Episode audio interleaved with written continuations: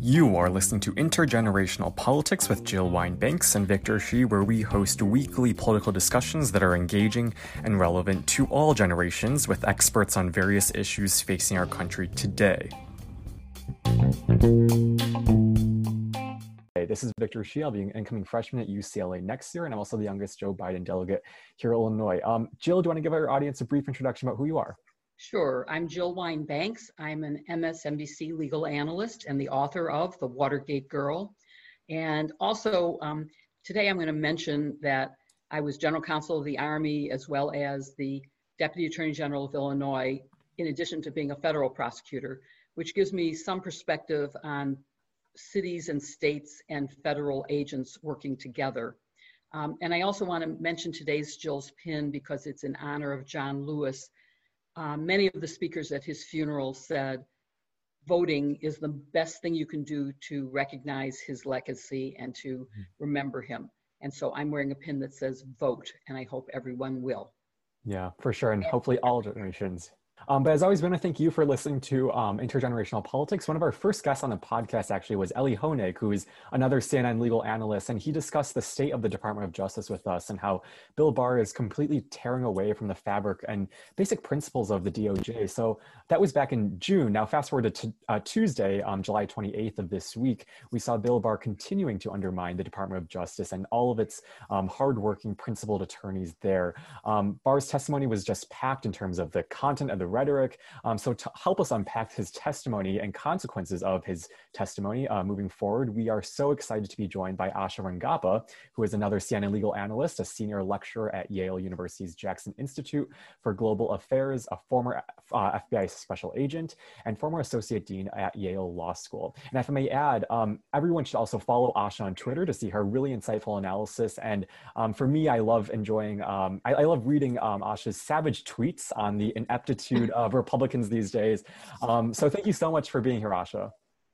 Thank you so much for having me. Of course. So we have a lot to talk about, so I'm going to hand it off to Jill to kick off the first half of um, today's episode. Great. So thank you again, Asha, for being here. We really think you are the perfect person to be talking about Bill Barr's testimony this week.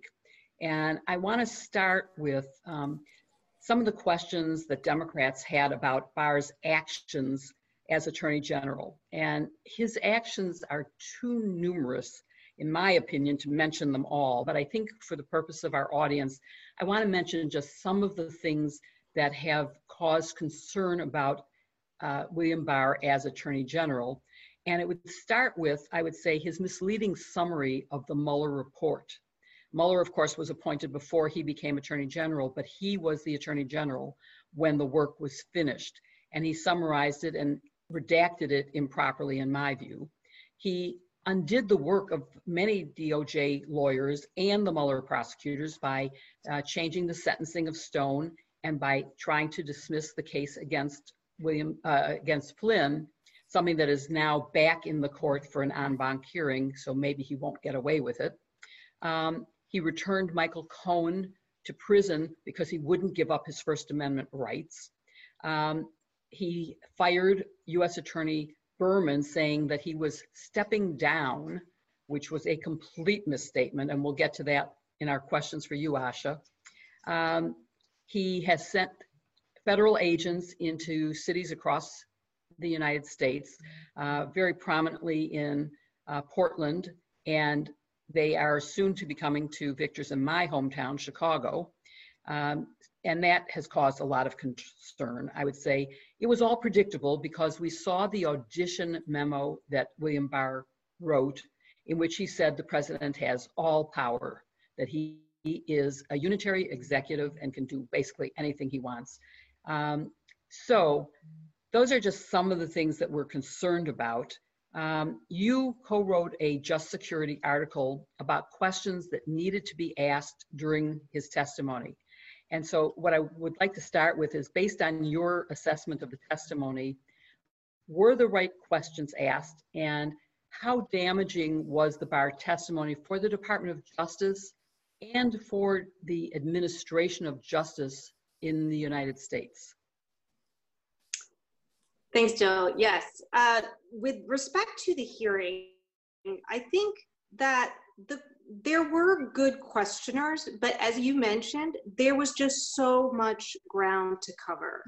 And I think the challenge that the Democrats had was making sure that they covered all the ground they needed to. Um, and I think that they didn't seem to have any kind of coordinated strategy to move systematically from one topic to the next. And so you had, you know, kind of things jumping around. So while there were moments that were damaging um, to Barr that exposed, for example, the way that he has um, favorably treated friends of the president, for example, um, in, in, ways that you wouldn't treat an ordinary defendant, which violates just a core principle of the Department of Justice, which is equal justice under the law.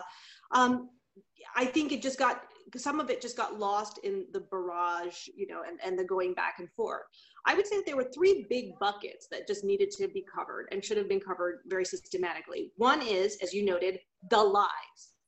the lies, the lies, you know, just as you mentioned, starting from the get go, uh, mischaracterizing the Mueller report up to the removal of the U.S. Attorney for the Southern District of New York, um, which he lied and, his uh, Geoffrey Berman called his bluff, um, and that's the only reason we know that. The second bucket is the inconsistent application of the law, um, which we've seen with friends of the president. Um, and as you noted, that enemies of the president, Michael Cohen, get punished um, by, you know, having their First Amendment rights being infringed upon. And then the third bucket, which I think was really important and got touched on but not kind of hammered home, was how Barr is approaching the 2020 election. Um, and this goes to everything from, you know, taking a strong stance against foreign election assistance, um, which he was very equivocal about, yes. um, to, you know, uh, do taking these steps in these cities, which, you know, appear to be more to bolster election strategy than from a real law enforcement need. Um, you know, two, not even being able to answer to get to, you know, something that happened today, um, not being able to answer directly that the president does not have the power to delay the date of the election. Um, and I think that all of these needed to be hammered home. And I think the reason is that Bill Barr is in many ways more dangerous than Donald Trump. Because while Trump can try to do things or say he's going to do things, as the attorney general, Bill Barr has the ability to create legal cover, um, a veneer of legality and legitimacy to things that Trump does. Um, and I think that we saw that today because by not answering the question, this is, by the way, answered in the Constitution that Congress sets the date of the election. Um, Trump was able to kind of capitalize on the ambiguity that Barr presented in this hearing to tweet that maybe this is something that he wants to do. Um, and it, it really obscures accountability. So I strayed a little bit from your question, but I think, you know, there were damaging questions, there were damaging answers, but I think I'm not sure whether your average American person could perceive the enormity of it all um, watching that hearing all day. So, first, I, I want to say I agree with everything you've said. And I love when you said equivocal because you know, that's uh, as good a way of saying that he was just totally avoiding answering obvious questions. Uh, the Constitution says that the president's term ends on January 20th. So whether there's an election or not, he's not the president on January 20th. So we, you know, it's just there are so many things to unpack there. But um, I, I want to pursue a little bit based on what you're saying. Um, I have the impression, and I'm wondering if you agree with this, that the way questions are asked in congressional hearings is not effective. So that you get the Democrats ask for five minutes a question, and then the Republicans get five minutes, then the Democrats get five minutes, and and it goes back and forth with five minutes not being long enough to set a predicate, ask the question, get an answer, and do any follow-up. Even if you were a skilled questioner, five minutes isn't enough. But then when you go from person one to person two to person three, it's not even back to person one, there's no follow up on the question. Correct. And I, I, I think what we saw during the impeachment when the staff were assigned long periods of time to do the questioning, and the follow-up was done by members of Congress. When the trial happened, the video clips of Q&A were all of Dan Goldman asking the questions because he had the time to ask them, hear an answer, and do a follow-up. So do you think that this is something that needs to be changed or do you think that method works? Well, I think that I agree with you. I think it needs to be changed in light of the dynamic where we are now with these kinds of witnesses. When Congress is now conducting oversight, um, what we have, Jill, is a dynamic where you have a hostile witness. I mean, you are a prosecutor, you understand this. So you're not having, you know, the executive branch come in, um, you know, to some degree in a cooperative way. Maybe there's things that they're going to shield, but overall, there's not this spirit of, you know, we're here in this common enterprise where you have the authority to have oversight and I'm here to, to inform you about what's going on. We have a very, pol- these committees are polarized. I mean, to the extent where now even the intelligence committees, for example, which have, you know, I think historically been quite bipartisan, mm-hmm. they have become polarized. And you have the executive branch basically taking the stonewalling uh, tactic that if, if you can even get this person in, I mean, this is like an amazing thing. I, I don't, I think we thought it was a 50 50 whether Bill Barr was even going to show up, probably, you know, on Tuesday. I'm kind of surprised he did. So, as, as you know from being a prosecutor, if you have a hostile witness, then yes, you're basically in cross examination mode for your entire time of questioning, which means that yes, you need to build, you need to lay the groundwork for what this person has said, what they've been on the record for, what did they do, and then use that to you know ask leading questions to basically corner them in and nail down um, their position or their, mm-hmm. what their statement is under oath. Um, you know, as a former FBI agent, even doing an interrogation, I couldn't have done, you know, question people for five minutes and you know had somebody else come. I mean, you need you need an, a long stretch of time. Right. So I do agree with you that that needs to uh, change given the dynamic that we're in now if we are able to maybe change the culture, hopefully, after this election, um, and go back to things where um, assertions of privilege, for example, are worked out through negotiation and compromise and things like that, maybe, you know, maybe this can work. I am not optimistic that we're going to return to that kind of dynamic anytime soon. I, I'm I'm hopeful, and I have to say, um, you know, I'm from the era when there was bipartisan cooperation. During Watergate, Republicans participated, they voted to impeach, they voted for the articles of impeachment, and it was the Republicans who went to the president and said, President Nixon, if you do not resign, you, you will be convicted. And that's what led to his next day announcing that he was resigning. So I do remember that there could be bipartisanship, and I do have hope that um, President Biden will bring back the kind of cooperation that actually leads to accomplishing many good things in politics. Um, but so let's get back to Barr and talking about uh, one of the subjects that I was troubled by was his talking about how he so fairly handles criminal matters.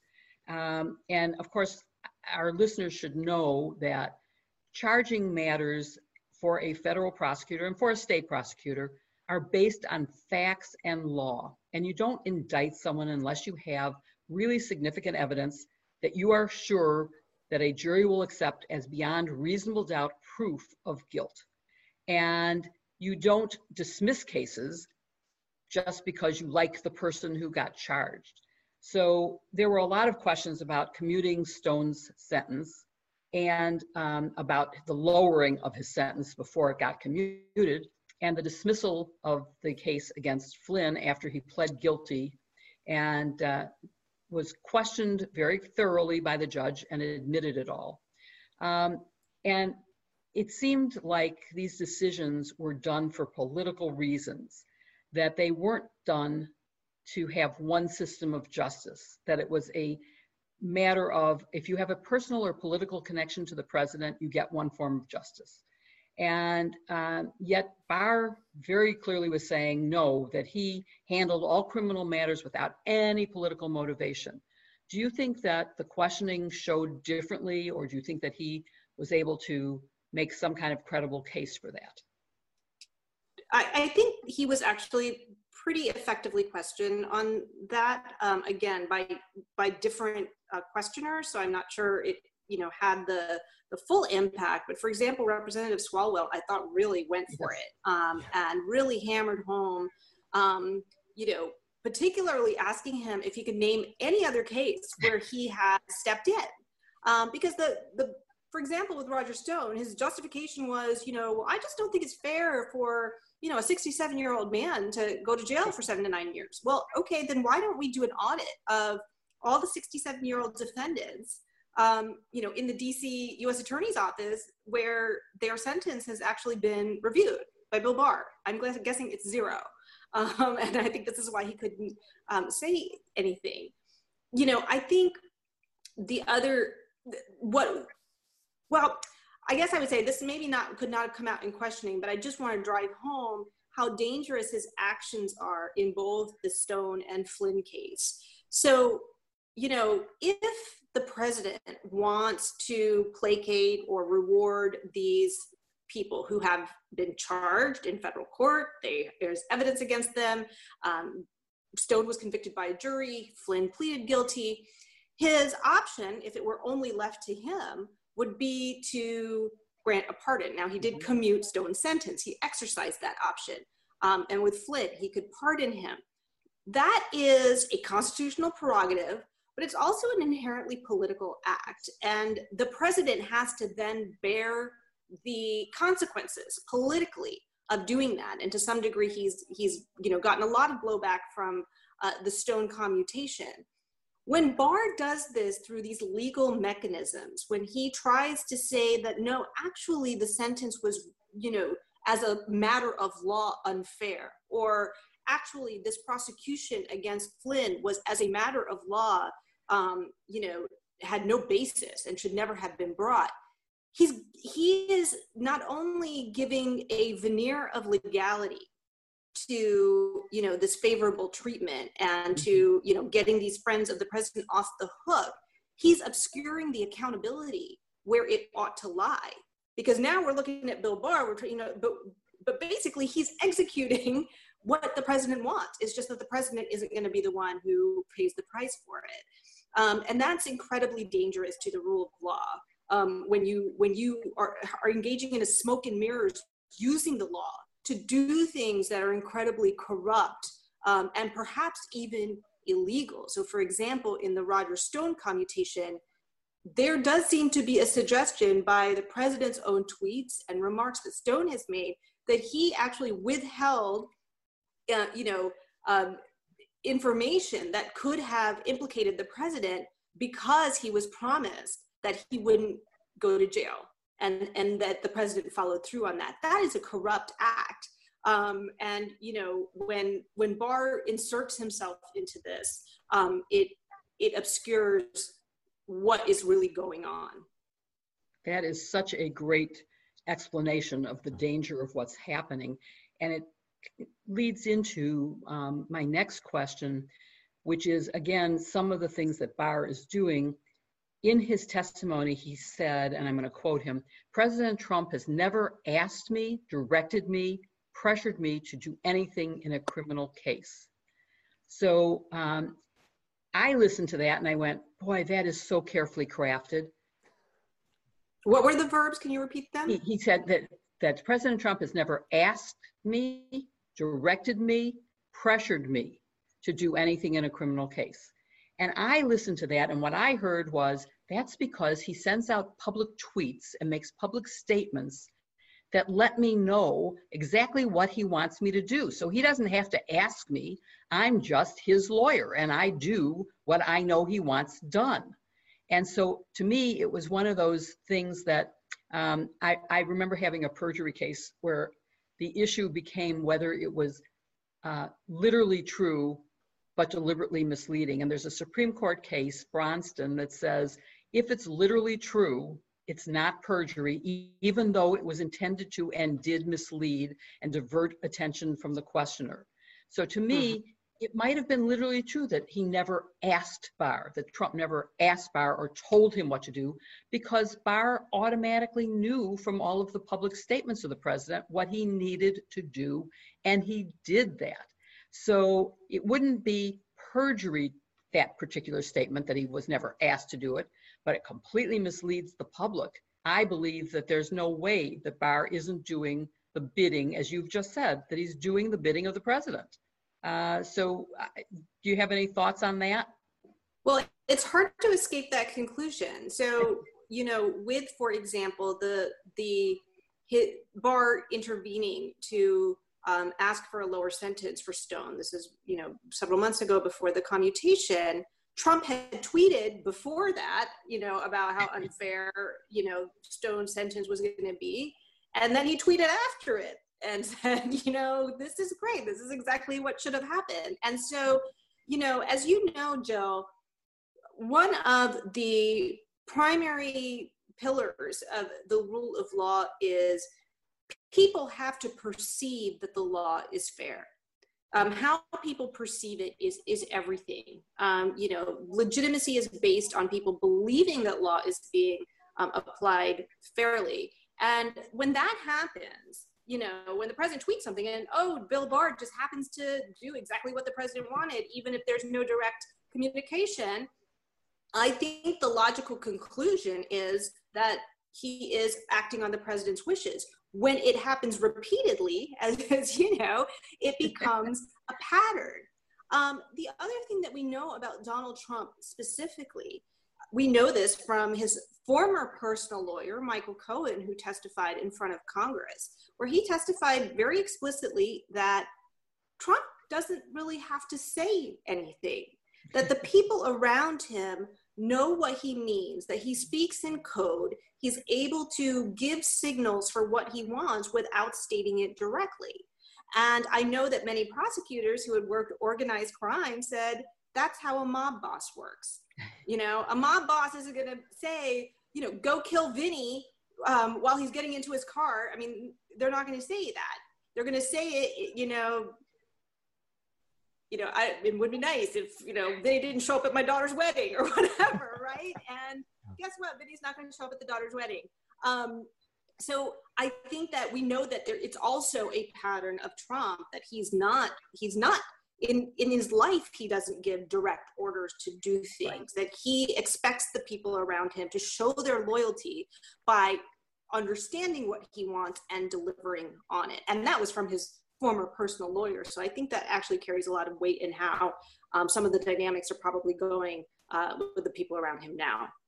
So who would have ever thought that my being a organized crime prosecutor would be relevant to commenting on the president of the United States? But you are right. I, it clearly is. That may be my best background for talking about Donald Trump. Um, but uh, sort of also following up on this kind of answer and whether it's true or false um, you have Barr was answering a question about the departure of U.S. Attorney for the Southern District of New York, mm. um, Berman, and he said, "Yes." And do you testify today that that statement was true at the time the department issued it? Uh, he may not have known it, uh, but he was stepping down. He may not have known that he was stepping down. That's your testimony today? He was being removed. Mr. Attorney General, the statement did not say that he was being removed. It did not say that he was being fired. It said uh, that he was stepping down. Was, apparently, your testimony today is that I, that was in fact accurate when Mr. Berman has testified under oath to this committee that it in fact was not. So you have another example of something that, uh, in that case, I think was perjury, as opposed to saying he never told me to do it, which could be true. Saying that it's true that I said he was stepping down, and that was a true statement. When he then backs off and says, Well, no, he didn't know he was stepping down, he was getting fired. So this creates a really bad impression, it seems to me, um, about the Department of Justice. What kind of role model is the Attorney General? Um, it, it seems like everything he does is political support for Trump, that he's acting as Trump's lawyer, not the people's lawyer. And so I'd like to hear what you think about that and whether that kind of conduct warrants disbarring Barr. I think it absolutely does. The attorney general is the people's attorney. His client is the United States of America uh, the people of the United States. Uh, and, and Jill, I know you walked into courtrooms representing the people of the United States. When I was an FBI agent, I was I was investigating cases on behalf of the people of the United States. Right. And you know, I think the closest analog that lawyers have to the doctor's you know oath of do no harm, kind of this fundamental thing, is as a lawyer, you have an ethical and professional obligation to zealously defend your client and your client's interests to the fullest extent of the law and to the best of your ability. And what we see is consistently that what is inter- what is in the interest of the United the people of the United States, the interests of justice, is often at odds with what is in the president's interest. And yet Barr goes to what is in the president's interest. I'm trying to think of any situ anything that he's done since he's been um, you know, AG that that has been at odds with something that Trump has wanted. Um, and I'm not talking about a policy matter. I'm talking about prosecutions where he's he's been more aggressive and said, no, this is what has to be done in this case. Mm-hmm. Um, so you know, and actually even on policy matters. I mean, he is uh, not going to defend the Affordable Care Act, for example. And my understanding is that it is the policy of the Department of Justice that if there is a statute on the books that has, you know, a defensible position that that you are obligated to argue that, and he's abandoning that as well. So um, he's he's pursuing the president's policy and personal agenda uh, that and that violates his professional ethics as a lawyer in that position. And I think that alone, um, quite apart from the abuses of power that he's engaged in in, in individual circumstances, warrant disbarment. Thank you. I I agree with that, and I have a million more questions, but I'm going to settle for just one last one before I turn it mm-hmm. over to Vic, Victor. Um, and that sort of relates to what you were saying, which is Department of Justice policy is being ignored. And one area where I'm particularly concerned is the general policy that they will do nothing to interfere or disrupt an election. I know during the Watergate uh, era, mm. there came a time when there was a case to be brought, but it was getting very close to the election, and the decision was made that it would not no indictment would be returned until after the election so that it wouldn't interfere. Now you have the opposite having happened in the last election where Comey did something that definitely changed a lot of votes against Hillary Clinton. And now you have Barr, who in his testimony was really evasive, uh, I would say at best, uh, about whether he would follow the Department of Justice policy to do nothing that would disrupt the election. And I'm worried about this work that he is doing with Durham, the US Attorney Durham, and whether they are in October when it will be too late to get the facts all out, will make accusations against, I don't know, uh, Vice President Biden, Vice President Biden's son.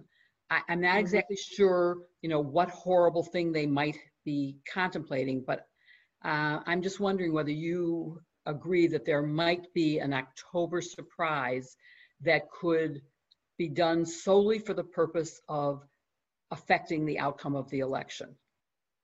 Absolutely. I think that he, he was not willing to state under oath that he would commit to not releasing the results of the Durham investigation, um, you know, in, until after the election. And that investigation is the investigation into the investigators right. um, of the investigation into Russian election interference. Um, so it's essentially, and, and, this is also coming after the inspector general, which is an right. independent investigator, has already kind of audited this whole thing. So it's not, I mean, Jill, I don't know about you. I, it's not clear to me what basis or authority this is all happening under. um, what predicate there is for this to happen when, when the attorney general can just pick some rando, you know, U.S. attorney to say go investigate this. It's very strange to me. So that and that piece has not been kind of hammered home, I don't think.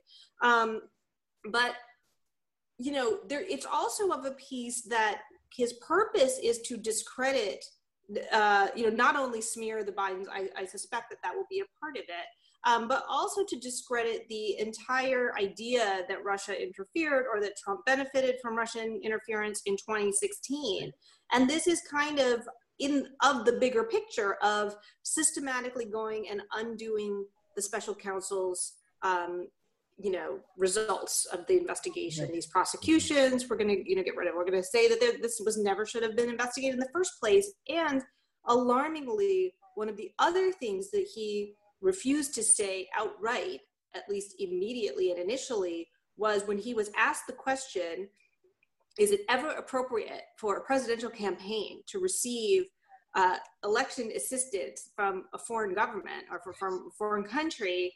His he paused for a long time and he said, It depends what kind of assistance. And then I think he thought better of it because I'm he, you know, maybe he was working in his head on how he was going to defend that because when he was asked it a second time, he said, no, it, it wouldn't be appropriate. Um, but that was very striking. So, taken together, I think that absolutely he is ready to be the propaganda arm uh, yeah. for the president as well um, in the days leading up to the election. I think we can expect that. I'm sorry to hear that, but hopefully something more um, promising will come out of Victor's line of questioning. I know this is kind of depressing. um, yeah, thanks, Jill. But um, I kind of want to get started, like, um, with my questioning on the issue kind of born out of the horrific killing of George Floyd, and that is the protesting that's occurring throughout the country for racial justice. And um, what we've seen since the protests began is this administration and Attorney General um, that isn't afraid to use federal troops to disrupt completely peaceful demonstrators. Um, you have Lafayette Square, you also have Portland. now, fortunately for Portland, there seems to be this agreement made between Oregon's governor as well as the federal government to have troops leave Portland, but there may still be um, a presence of troops protecting federal buildings. But um, on that note of federal troops in cities across America, um, I want to bring in Representative Pramila Jayapal's um, amazing questioning when she pointed out how um, the Attorney General cleared a completely peaceful protest out of Lafayette Square, but didn't bother to interfere with protesters in Michigan's Capitol building carrying guns and calling for the death of um, the Michigan governor. So I guess first, what authority does the Attorney General have to disrupt a peaceful protest by using tear gas and rubber bullets? And second, is there a double standard here in terms of um, the decisions being made by the Attorney General? So to answer your first question, and Jill, you may have more of like kind of the, the, very the statutory authorities under which Barr was deploying federal agents. I mean, there's like a kind of a complex patchwork in DC is a little different than a state. Um, even so, I think that the Lafayette Square piece was really odd. Um, typically, the, the attorney general is not the giving direct orders to, you know, even the law enforcement who are within his branch. I mean, he's not trained in crowd control, you know. Um, he's not an actual general though he seems that he seems to believe that he is in addition some of those um, federal agents that were in lafayette square didn't actually fall under the Department of Justice. So, for example, Park Police, I believe, is under the Department of the Interior. So it's very clear, unclear, like what the lines of authority were and who was giving the orders. And I think we're still kind of trying to figure that out. The Inspector General is actually, I think, um, unknowing that. From a law enforcement perspective, what I would say is, you know, when people are engaged in lawful, peaceful assembly, they're allowed to be there. They are not posing any threat, and there is no emergency. There's no imminent threat that you know you need to get those people out. I, I can't see how there is a justification for any you know escalation in the use of force. Um, you know they can you know push back the perimeter. They can you know which you know you just heard the crowd and and do the things that I think crowd control do. But there is, in any kind of use of force situation, you have to have a certain, you know, threshold of threat before you are legally justified in escalating the response. And basically, what we're seeing, you know, in the way that Barr is approaching this is we're going to escalate the response to basically get this to just go away. Um, and so, you know, that that is what's problematic. Now, the justification for the cities is based on a different hook. This is that um, they are protecting federal property and that there's federal jurisdiction there for agents to go and protect federal property.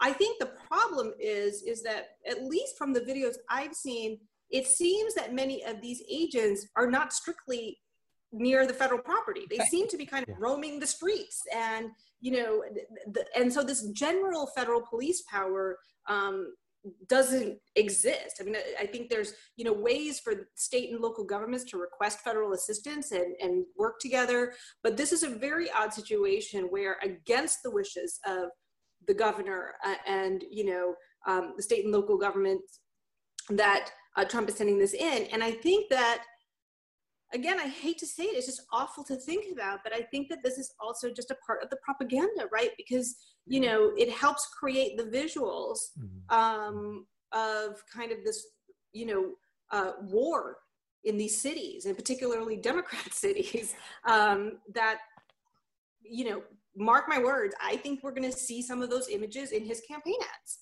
Um, as we get closer to the election. So I, I am I am very skeptical that there is actually a, a true uh, threat that could not be handled by, you know, state and local police, the National Guard, if they if the state needed um, additional, you know, force to, to control, say, vandals and things like that. Uh, Jill, I'm curious what you think. Mm-hmm. Well, I, I agree with you. I think it's completely inappropriate. I, I want to say because I the reason I mentioned that I have uh, state prosecution experience as well as federal is that I see the benefit of joint task forces. And there are certain times when federal um, tools are more helpful, either because the law, for example, on drug trafficking or on gun trafficking is much more strict under the federal rules, and you can get a much stiffer sentence so that you might want to prosecute under federal law rather than state law, and that when they work together under an agreement that is where the state wants the help, it can be very valuable. But it isn't valuable when they are imposed. And as you noted, there have been people picked up on the street nowhere near the federal building in Portland. And so they have an absolute right to defend the federal building against any attack.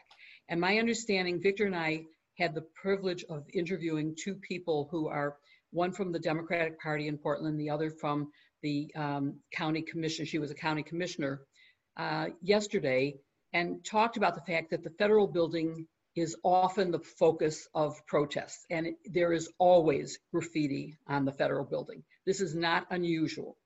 Interesting. Uh, yeah, because I, I, fr- frankly, I said, why don't they just move the location of the protest to for example, police headquarters, so that there is no possible claim of federal jurisdiction that could even be remotely possible.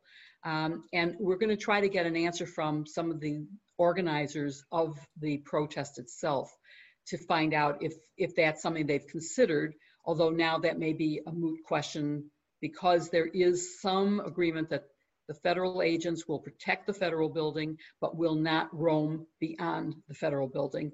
And hopefully the, our mayor, uh, Lori Lightfoot, has agreed that having some federal agents here could be helpful in combating gun violence in our city, but having nothing to do with any peaceful protests. They would not be part of it. And I would certainly advise any Chicago organizers to headquarter the protest at City Hall or some other location not at the federal building because I don't want the federal agents. And and we had agents here who had no training in crowd control. These were not people who were proper and they weren't dressed appropriately. They were dressed in military uniforms. They That's were in right. camouflage and it's not clear to me someone said that they actually did have badges identifying the agency they came from just not their names. From what i could see there was nothing that identified the agency. So, you know, if you're an FBI agent, I want to know that you're the FBI. If you're from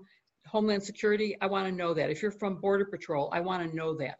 I also want to know your name so that I can take action legally against any improper action. So that, that's um, that's my feeling. Yeah, all, all, of those bad. things are exactly right. And I, I, think so. One minor point, then a bigger point. Um, on the point where the the agents or the troops were kind of wandering through the city, that was something that Barr lied about. I mean, he claimed in questioning that they were behind barricades at the federal building, and I I was just watching him say that, and I said that's patently not true. Like they we've seen them. They're not just guarding the federal building, you know. Um, uh, but again, I didn't, as you said earlier, Jill. This nobody followed up. Nobody had, you right. know, what would have been great would be a map of Portland showing where the federal property was and where where there have been agents and yes. why are they so mm-hmm. far away. Where um, have there been arrests? Where was the naked woman who got fired on? Um, I mean, she was clearly she had her hands up and she was naked. There was clearly, she had no armament, and yet they fired at her. So, um, now I think that there is some jurisdiction for DHS within 100 miles of the border. And I don't know if that is also part of it because I believe Portland falls in that. And, you know, obviously the coastline is, is a border. So hmm. um, it, I think part of the issue here, Victor, is that there not there has not been transparency in we are going in under this authority. Here are the agencies whose agents are being deployed for this specific purpose, and here is the scope of what they are there to do. Um, as Jill said, they're not identified. They're not easily identifiable. They don't look like law enforcement. They look like military they look like they're in a war zone and you know i'm sorry like I, there is violence there and there's rioting but you know it's it's not afghanistan. Like this is graffiti and people you know doing things that you know violent people do and should be arrested for and charged with but it's ordinary crime. It's not mm-hmm. terrorism. Mm-hmm. um, and to your point jill you know when i was an fbi agent we were trained that when we knock on the door or ask to talk to someone the first thing we had to do was show our credentials and identify ourselves as fbi we, people can look at our credentials. They can take our name um, I had people on occasion verify who I was by calling the FBI not, mm-hmm. like main number and saying this person is here, is this person an agent, here's the mm-hmm. number, mm-hmm. and verifying it, which they are entitled to do because what you don't want to happen especially in a confrontational situation where someone is where the law enforcement is armed you know as a citizen if you are being told to get back, to get on the ground, to put your hands up or whatever, you know, you have to comply with law enforcement, but that means that law enforcement has an obligation to clearly identify themselves and who they are and what authority they are acting under. Otherwise, you might say, well, who the hell are you? How do I know you're not some, you know, wacko, you know, right wing KKK guy in military gear, which, by the way, we've seen people dressed like that yeah. at protests and you say screw you and you start walking away or you walk past them and then they shoot you. This is we don't want to escalate the situation. And that is what i think is very problematic here is that nothing that i've seen suggests that the intention here is to protect and then also de-escalate and keep you know violence and and and bring it down. It seems to be there to exacerbate the situation to outrage people and to basically inflame people's passions and you know even encourage these kinds of confrontations where something will go very bad. Um, and that to me is incredibly irresponsible. I think that is another basis on which bill barr could be impeached as well yeah. And it seems like so much of this, like you had said, like the intention isn't clear, but now um, it seems to be benefiting Trump's reelection campaign with law and order. And um, it's just really ridiculous. Shocking. With, yeah, shocking. Yes. Um, but now we want to kind of touch upon the next issue, which is one of the buckets that you had mentioned. and That's like election security. So um, we all know, we all knew how in 2016, the US election fell vulnerable to forces like Russia hacking into our internal election systems. And then um, on Tuesday, um, Bill Barr said that we should, you know, assume that Russia will interfere with our election system again in 2020. And then more recently, FBI Director Chris Wray warned about China's capability to interfere in elections in 2020. So um, you've worked a lot in the FBI and just drawing from your experience there as well as in national security, how prepared is our election infrastructure to deal with another hack? And I guess what power, if any, does Bill Barr have um, to limit other countries from interfering um, in our election? So, to answer your first question, I would say we are woefully underprepared. Now, remember that, that our election infrastructure is decentralized. It's happening at, a, at the state level. So, it's really up to states to m- make sure that their election infrastructure is you know working is up to date is you know um, not vulnerable to outside actors um, they can request assistance from the Department of Homeland Security to come in and, and look, but uh, the federal government doesn't have any authority to just go in and do it, which is, you know, here we are, ironic, like they can, federal government can like clearly send in federal troops, but they can't fix the infrastructure uh, without permission from, from the state. Um, so that is very alarming. Um, and I think that in some states, you know, they have no actually vested interest in fixing it um, because in some states there are many forces that want to make it harder for people to vote. Um, so you know making you know secure elections with free and fair voting isn't really everybody's priority sadly enough. Um, and so i think that that is a, a huge weakness we also have the issue. So I would say election interference can happen in three ways. One is what you just said, hacking and intrusion into actual voting systems, um, where, and we know that Russia was able to do this. The intelligence community said they didn't change any votes. I think that they might choose to cross that line this time. Um, why not? What do they have to lose? Um, the second bucket is hacking into personal information um, of people running and then weaponizing that information as a way to discredit and embarrass these people, which is what they did with Hillary Clinton and John Podesta and the DNC and all of this stuff, which is just changing the narrative and essentially, you know, controlling the media cycle so that someone gets, you know, much more negative attention than another person. And then the third way is through social media influence. And this is, you know, people posing as Americans on Facebook and Twitter and Instagram and, and basically um, psychologically manipulating, uh, you know, by by putting you know false information out there by you know creating outrageous means to kind of manufacture that outrage again and associate a particular candidate with you know bad things so that you know the the basically the undecided voter might be nudged in one direction or to create apathy among voters so that they don't vote at all. There, this can also be used to suppress voting, like just don't even bother showing up. So um, we are vulnerable in all three. Um, and then what was the second part of your question? Um, so like, I guess what authority does, I guess the attorney general have to limit other countries from interfering? So, you know, I would say that that is more of a foreign policy issue. I don't hmm. know that like Bill Barr can, when you know something happens he can then um, investigate and charge people if they violated you know the law mm-hmm. um, which is what the the russia investigation was about. And we ended and mueller ended up charging um, 13 russian nationals three companies you know 12 gru russian military officers all of this for, for election interference. So, he, so but that's kind of a reactive measure. The proactive measure has to be taken by the president which means he has to take a forceful step with President Vladimir Putin, you know, or with other foreign actors that are engaging in this kind of thing.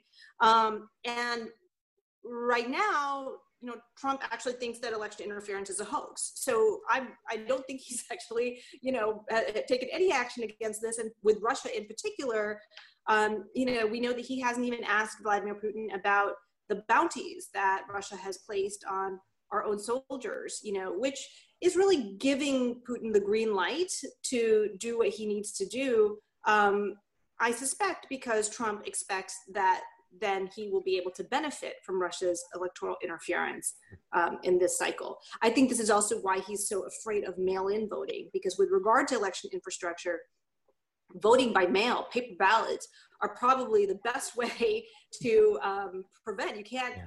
hack uh, you know, the paper vote. Um, they're, they're quite secure. And so I think that if a lot of people vote by mail, um, it actually makes it harder uh, to, for at least for the, the vote tabulation piece to be significantly affected. Um, and I think the fact that Trump is really he hates mail-in voting is a clue. Is what we would call the FBI a clue um, that mm-hmm. maybe he also is not so keen on mm-hmm. everybody voting and their votes being counted.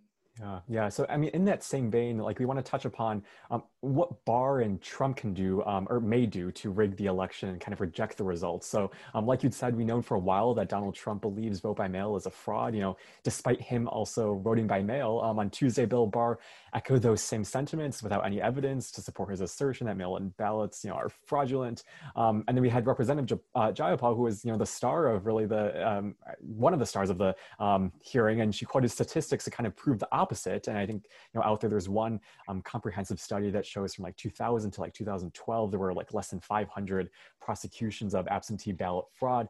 Um, but then also strikingly, um, you know, like you said earlier on, Bill Barr wouldn't say, you know, that help from foreign countries is prohibited, um, although it clearly is. And um, Barr wouldn't provide any sufficient answer as to whether um, the president can move the date of the election. And then we have Trump suggesting um, today that, you know, uh, they can move the date of the election if people can't vote, I think, like, properly, securely, and safely. So um, in the short term, how might Barr work with Trump to suppress the vote before the election day and then um, skew the results to benefit them? And then in the long term, what might do, what might Barr do um, after the election day if, say, Trump loses by a thin margin?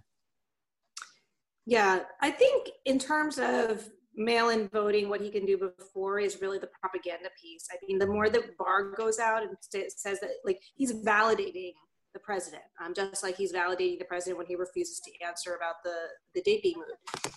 I will, I'll add one more thing that Barr can do. Um, I, I said that, you know, his role is really reactive, but he can do a very sneaky thing where he can create, um, so within the Department of Justice, there's something called the Office of Legal Counsel.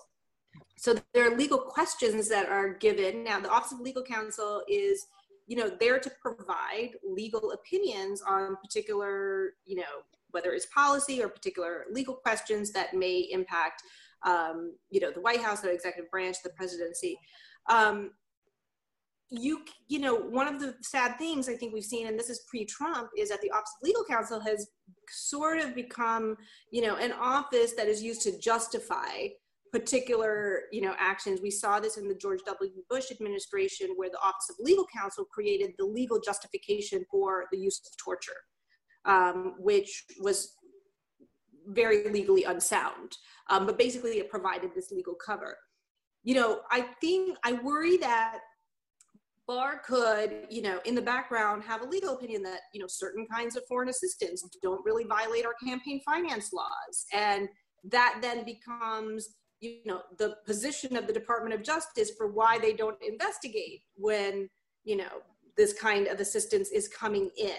Um, in, in a sense like i said before he can kind of create these legal loopholes and almost do it in secret because jill maybe you can answer. I i mean there's no um, obligation for him to make these kinds of legal opinions public right?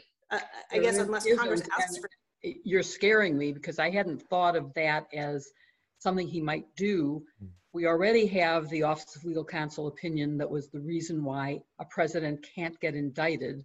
A legal opinion that I have believed since 1973 during Watergate was, and there was, the opinion wasn't then, but I have believed since then that the president can be indicted. A sitting president can. There is nothing in the Constitution that says he can't. It does say there's a way to remove him from office through impeachment, but that doesn't mean that he's home free on criminal cases. Um, and we've had enough Supreme Court decisions that say, for example, that you can be charged and tried in a civil case. Well, if Bill Clinton could be tried in a civil case, then isn't a criminal one much more important? And if he can be diverted to spend his time defending in a civil case, can't the president, who plays an awful lot of golf for someone who's too busy, uh, couldn't he be charged with criminal cases? I believe he could and should. Um, and so, yes, you're right. The Office of Legal Counsel could issue an opinion, and it would give, again, something you said, it gives the color of legitimacy to certain actions. So this is very scary. Um, very well, scary. and we've seen this, you know, um, we've seen this already that the Office of Legal Counsel wrote an opinion that basically justified the whistleblower complaint about Trump's Ukraine call not not flowing from the uh, intelligence community inspector general to Congress, which is what the law says it was supposed to do. What happened was you had the Office of Legal Counsel come up with this, you know, mumbo jumbo uh, that, you know, whatever. And it was just, it was a bunch of nonsense. Um, but basically, what that meant is, and you know, and in conclusion, this means that you know this uh, this complaint doesn't need to go to Congress. Now, Congress didn't know. They didn't know that this whistle, this complaint existed. They mm. didn't know that the executive branch had made this determination, so they couldn't even challenge it. It was only because somehow, some you know, I think the inspector general told Congress, like, I've been prevented from sending this, that, mm-hmm. that then this blew up. So what, what I'm saying is there's a little bit of a legal black hole there where, you know, you can engage in sophistry. And when you're a lawyer, and Jill knows this, you know, one of my former law school dean, when incoming law students would come in, um, what he would say to them is never let your skill exceed your virtue, which oh. means that when you become a lawyer, you will learn very clever tricks and various ways to, you know, um, you know, make the do, do, the Jedi mind trick for people. And um, what you need to do is always have your moral compass and understand again who you're representing and what your what your goal is. But as a lawyer, you can justify pretty much anything. And if that's what's happening there, um, you know, things could get buried or those could become justifications for allowing things to happen um, that we i think will eventually learn about. Those things always find a way you know into the light of day eventually. Um, but we may not know it at the time and I, I do worry about that. Yeah I mean, it seems like Barr has plenty of skill, but uh, very little moral compass other than to um, defend Donald Trump. Um, but it, has been quite a, uh, I guess, worrisome uh, episode in terms of what Barr might do and um, how he's handled the Department of Justice. So I kind of want to close with some short rapid fire questions, um, hopefully more hopeful. So um, the first one is, which representative um, had the most effective line of questioning and bringing out the facts? So obviously you kind of mentioned um, Swalwell, we had uh, uh, Jayapal. were there any ones that stood out most to you? Neguse. Um, I mean, I think all like I think it started out kind of rocky, and were they going in order of seniority? Because I, I mean, definitely as the as they got to the more junior Congress people, you know, frankly, it just it got punchier. Um, I think uh, Val Demings, yeah, I believe had very powerful um, questioning. So you know, I don't know that I could pick like any winner. Like they all had mm-hmm. You know their strengths and stuff um, again i think if, if they had more time and could be more coordinated and in kind of almost like a relay race like mm-hmm. passing the baton and picking up from you know and have and being able to carry the momentum i think it could have been super powerful um, but i think several of them did a really good job mm-hmm. and uh, Representative Jayapal, I mean, her, she was on fire. Yeah. Um, I think the women, you know, really brought the fire mm-hmm, um, mm-hmm. for sure. For sure, yeah. Um, the second question is, so if Vice President Biden were to, I guess, ask you to lead the DOJ, um, what would be your first step on day one to, I guess, restore credibility or at least um, kind of provide a newfound confidence in um, DOJ after what Barr has done?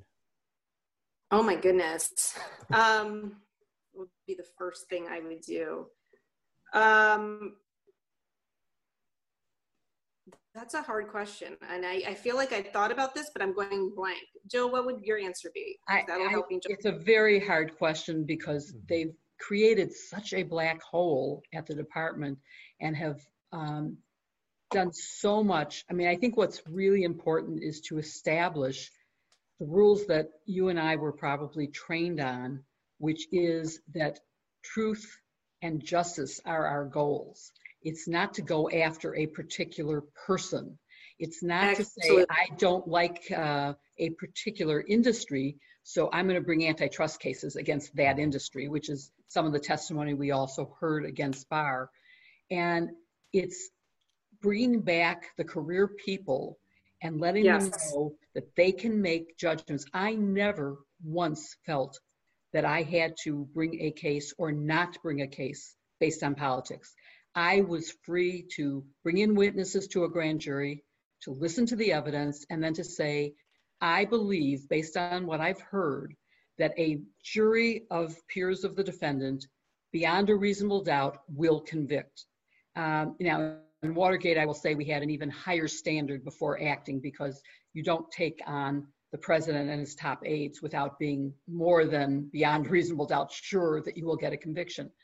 But I think that's what's missing right now is that the staff, I think um, I have a friend who whose daughter is now um, in the FBI, and it's very morale is very low because yeah. they don't feel respected and they don't feel trusted and they don't feel they can take actions that are ethical. I'm ashamed because uh, William Barr and I have the same law school alma mater. Uh, I was very proud of coming from Columbia Law School, and I still am, but somehow they failed in letting him get out without any appreciation of ethics and morals. And it may be that the year I graduated, everybody was interested in working in public interest and civil rights were big. And um, I thought he went to George Washington Law School. I think he went to Columbia undergrad. I, I somehow I just read, and I didn't think he had gone to Columbia, but I just heard somebody announce that he went to Columbia. If he didn't go to Columbia, thank you for telling me that. Because actually, I believe that he went to, to, GW Law School because um, I think some um, like 80 members of the law faculty at GW Law wrote a letter saying that he was a disgrace and needs to resign or something. We're going to find that. out right now. So, well, you, Victor, you can fact yeah. check that. I'm pretty yeah. sure that he's a school undergrad at GW Law. So that, that's for you. yeah. Joel, you don't have to carry him. George Washington University Law School, Columbia University, Columbia University, George Washington University, and the Horace Mann School. Okay, so he did go to George Washington Law School and he went to Columbia University. That's what my phone just told me. So yeah, that's what um, it is. That's thank you, thank you, thank you. I am so relieved and so I can't tell you. Thank you, Columbia Law School. Uh, I am very happy. Um, I was just interviewed because James Meredith and, and Victor, do you uh-huh. know who James Meredith is? Yeah, I've heard of him. Yes. Okay. Um, James Meredith was a classmate of mine. He had done something. I think he was in the military uh, in between college and, and law school. So he was older than most of the class, but um, I'm very proud that, you know, I, because I considered him a civil rights hero for what he did in integrating, um, you know, school. And anyway, so they're doing a story about James Meredith. And I'd rather hear a story about James Meredith and be proud that he was in my class as opposed to that I shared it with William Barr. So I'm happy. and I don't have it. to. Thank you for telling me that. I'm yes, very yes. relieved. Yes. Um, and okay, so our last question is um, I want to draw from your experience with kind of working with students teacher at Yale.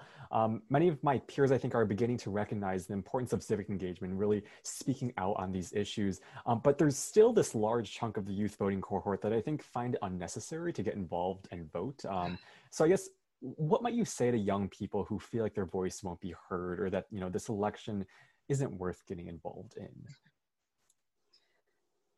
Everything that happens in this election, uh, or like whoever gets elected, will directly impact their lives probably more than anyone else. I mean, the the oldest cohort, you know, are not long for this earth, you know, but the people who are going to live with, you know, climate change, civil rights issues, public corruption, all of those things um, are your generation. Uh, and the way that you make sure that your interests are represented is to go vote. Um, I also think that civic engagement is, you know, I think that part of the reason there's apathy about voting is that, you know, civic engagement isn't just something that you do, you know, once every four years.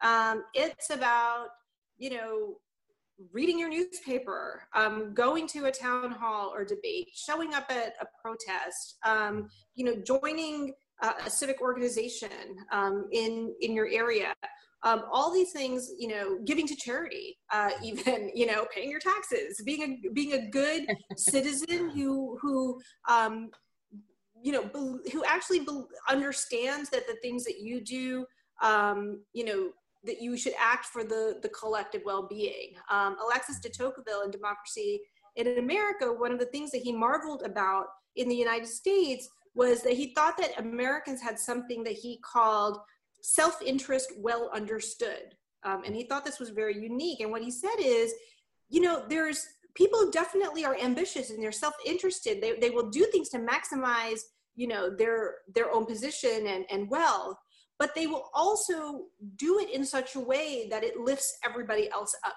also. In other words, they, they don't come to it thinking of it as a zero sum game right? So that, you know, th- there's always a sense of uh, general goodwill and a sense of, of owing something more generally. Um, I, I think that finally, public service is the ultimate way to get inculcated into this kind and socialized into this kind of mindset.